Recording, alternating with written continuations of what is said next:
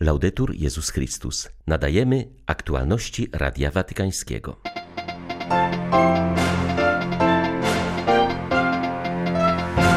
Papież Franciszek zaapelował o przezwyciężenie kryzysu humanitarnego w regionie Tigraj w Etiopii oraz o wyeliminowanie współczesnego niewolnictwa, jakim jest przymusowa praca dzieci.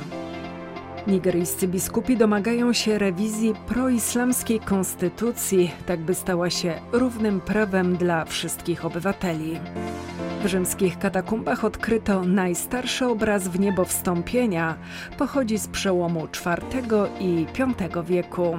13 czerwca wita Państwa Beata Zajączkowska. Zapraszam na serwis informacyjny. Ufne i cierpliwe sianie dobra to ważna postawa także dla dobrego wyjścia z pandemii, mówił Ojciec Święty w rozważaniu na Anioł Pański. Komentując przypowieści z niedzielnej Ewangelii, zachęcił do szukania i odnajdywania Boga w codzienności. Południową modlitwę maryjną papież odmówił z okna Pałacu Apostolskiego.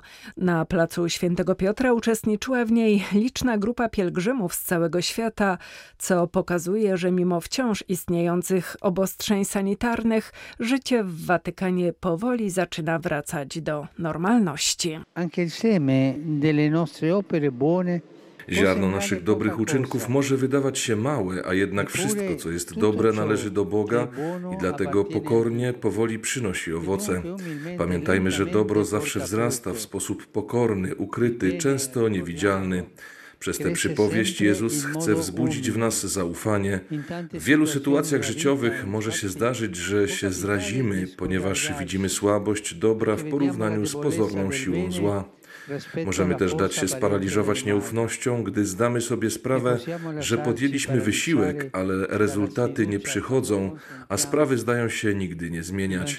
Ewangelia wymaga od nas nowego spojrzenia, aby odkryć obecność Boga, który jako pokorna miłość zawsze działa na glebie naszego życia i historii.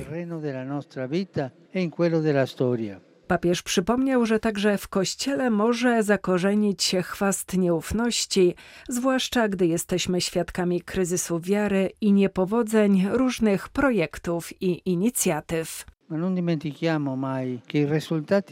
Nie zapominajmy nigdy, że rezultaty zasiewu nie zależą od naszych własnych zdolności, zależą od działania Boga. Do nas należy zasiew z miłością, zaangażowaniem i cierpliwością, ale moc ziarna pochodzi od Boga. Jezus wyjaśnia to w kolejnej przypowieści. Rolnik sieje ziarno, a potem nie zdaje sobie sprawy, w jaki sposób przynosi ono owoce. Ponieważ samo ziarno wzrasta spontanicznie dniem i nocą, kiedy najmniej się tego spodziewa. Z Bogiem, nawet na glebach najbardziej jałowych, zawsze jest nadzieja na nowe życie.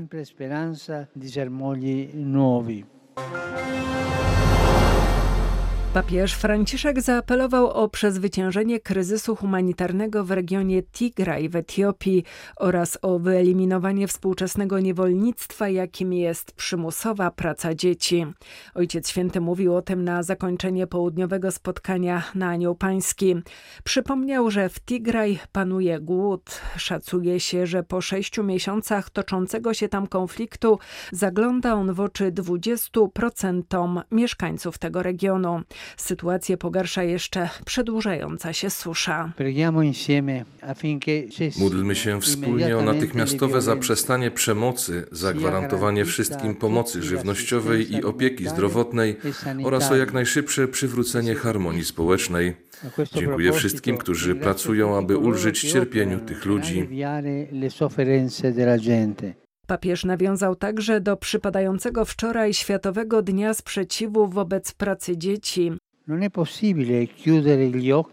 Nie można zamykać oczu na wykorzystywanie dzieci pozbawionych prawa do zabawy, nauki i marzeń. Według szacunków Światowej Organizacji Pracy ponad 150 milionów jest obecnie na świecie wykorzystywanych do pracy.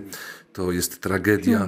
150 milionów, czyli mniej więcej tyle samo, co wszystkich razem mieszkańców Hiszpanii, Francji i Włoch. To dzieje się dzisiaj. Tak wiele dzieci cierpi z tego powodu. Odnówmy wszyscy razem wysiłki, aby wyeliminować to niewolnictwo naszych czasów. Papież przypomniał, że w mieście Augusta na Sycylii odbywa się dziś ceremonia przekazania wraku łodzi, która została rozbita w 2015 roku. Zginęło wówczas ponad tysiąc osób. Zachęcił, aby ten symbol tak wielu tragedii na Morzu Śródziemnym nadal stanowił wyzwanie dla sumień wszystkich ludzi i sprzyjał rozwojowi bardziej solidarnej ludzkości, która zburzy mur obojętności. Zastanówmy się nad tym, mówił Franciszek, że Morze Śródziemne stało się największym cmentarzem w Europie.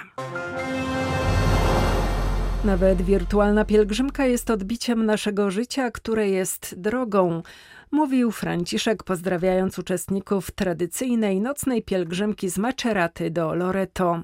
Drugi rok z rzędu z powodu obostrzeń pandemicznych miała ona głównie wymiar wirtualny. Wieczorny telefon z pozdrowieniem do pątników stał się już tradycją, którą Franciszek kultywuje od początku swego pontyfikatu. Także w tym roku nie zawiódł i skierował słowo do pielgrzymów zebranych w sanktuarium maryjnym w Loreto. Nawiązując do pytania, jakie mu postawiono o to, jak w tym dramatycznym czasie pandemii nie stracić nadziei, przypomniał, że w życiu trzeba zmierzać do konkretnego celu, a nie kręcić się w kółko bez celu. Przypomniał, że na tej drodze trzeba iść z innymi i pomagać sobie nawzajem, w chwilach trudnych umacniając nadzieję, która, jak podkreślił Franciszek, nigdy nie zawodzi. Była to już 43. pielgrzymka z Maceraty do Loreto. Jej 27-kilometrową trasę przeszła tylko grupka pątników, reszta uczestniczyła wirtualnie.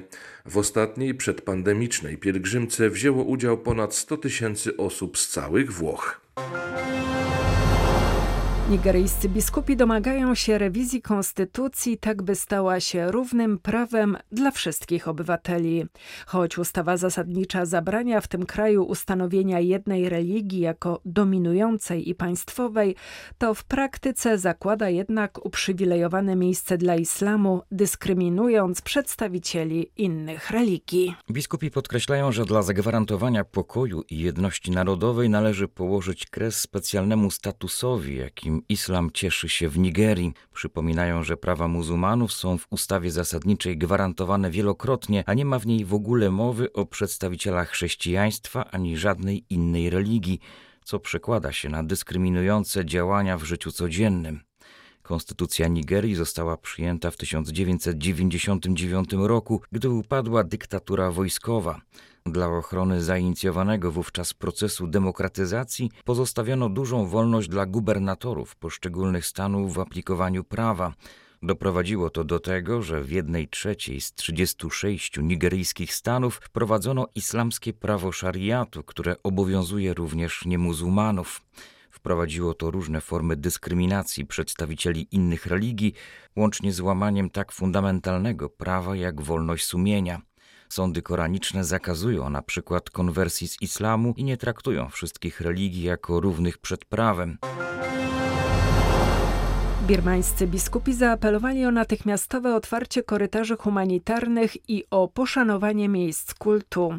Przedstawicielom hunty wojskowej, która w wyniku puczu przejęła w lutym władzę i zepchnęła Birmę w kolejną wojnę domową, przypomnieli, że tysiące ludzi umiera z głodu w dżungli, zwłaszcza dzieci i osób starszych. Apel podpisali wszyscy birmańscy biskupi, podkreślają, że nie są politykami i apel został wystosowany ze względów humanitarnych. Misyjna agencja Fides opublikowała w tych dniach zdjęcia żołnierzy niszczących ryż i lekarstwa, wszystko po to, by jak donoszą kościelne źródła, głodem wziąć Birmańczyków. Głodzenie niewinnych ludzi jest najbardziej wstrząsającym doświadczeniem. Błagamy o zezwolenie na utworzenie korytarzy humanitarnych, abyśmy mogli dotrzeć do głodujących gdziekolwiek się znajdują, piszą biskupi w swym apelu. W związku z coraz częstszymi atakami wojsk rządowych na kościoły wzywają też do poszanowania miejsc kultu. Przypominają, że według prawa międzynarodowego kościoły, klasztory, meczety, a także szkoły i szpitale są uznawane za neutralne miejsca schronienia w czasie konfliktu. Apelujemy, aby nie atakować tych miejsc i chronić ludzi szukających w nich schronienia piszą biskupi, wzywając wszystkie birmańskie diecezje do postu i modlitwy w intencji pokoju. Przedstawiciele lokalnej Caritas definiują obecną sytuację w Birmie powolnym ludobójstwem. Watykańskim archeologom udało się zidentyfikować najstarszy obraz w niebo wstąpienia. Znajduje się on w katakumbach Vinia Carvillo, stanowiących część kompleksu nekropolii świętego Sebastiana. Jego powstanie datuje się na przełom IV i V wieku. O istnieniu tych katakumb wiedziano już od lat dwudziestych ubiegłego wieku. Przeprowadzono wtedy drobiazgowe badania wykopaliskowe. Wydobyte z nich datowane inskrypcje pozwalają precyzyjnie ustalić ich zakres chronologiczny, który rozciąga się między pontyfikatami dwóch papieży, Damazego i Inocentego I. W latach 90. ubiegłego wieku w katakumbach tych odkryto grobowiec, który w całości był pokryty freskami przedstawiającymi sceny z Nowego Testamentu. Na jednym ze słabo czytelnych paneli można dostrzec postacie na tle nieba z czerwonymi chmurami, co wskazuje na scenę teofaniczną. W ostatnich miesiącach specjaliści z papieskiej Komisji Archeologii Sakralnej podjęli się drobiazgowego badania tego właśnie fresku. Badania ortofotograficzne i dokładniejsze badania autopsyjne pozwoliły rozpoznać w nim scenę inspirowaną w niebo wstąpieniem Chrystusa. Arcybiskup Bernardito Auza przewodniczył uroczystej mszy dziękczynnej z okazji 700-lecia katedry w Palencji. Ta trzecia co do wielkości katedra w Hiszpanii nazywana jest piękną, nieznaną. Katedra pod wezwaniem świętego Antolina, patrona Palencji, została wybudowana w stylu gotyckim, choć posiada także elementy wizygockie i romańskie. Jej długość wynosi 130 metrów, a wysokość 42. Z okazji obchodzonego roku jubileuszowego katedry władze kościelne i miejskie chcą pokazać całe jej bogactwo artystyczne i zamienić ją w piękną, znaną. Arcybiskup Bernardito Ausa przypomniał w homilii znaczenie dziedzictwa historycznego, artystycznego i kulturalnego katedry. W Palencji powstał pierwszy ośrodek uniwersytecki na ziemi hiszpańskiej. To w nim studiował, a następnie wykładał święty Dominik Guzman. Z katedrą związanych jest wielu świętych, m.in. pierwszy męczennik w Chinach. W Palencji powstało też kilka zgromadzeń zakonnych. Nuncjusz apostolski zachęcił do poznania tej wielkiej historii, której symbolem jest katedra w Palencji. Z Madrytu dla Radia Watykańskiego ojciec Marek Raczkiewicz, redemptorysta.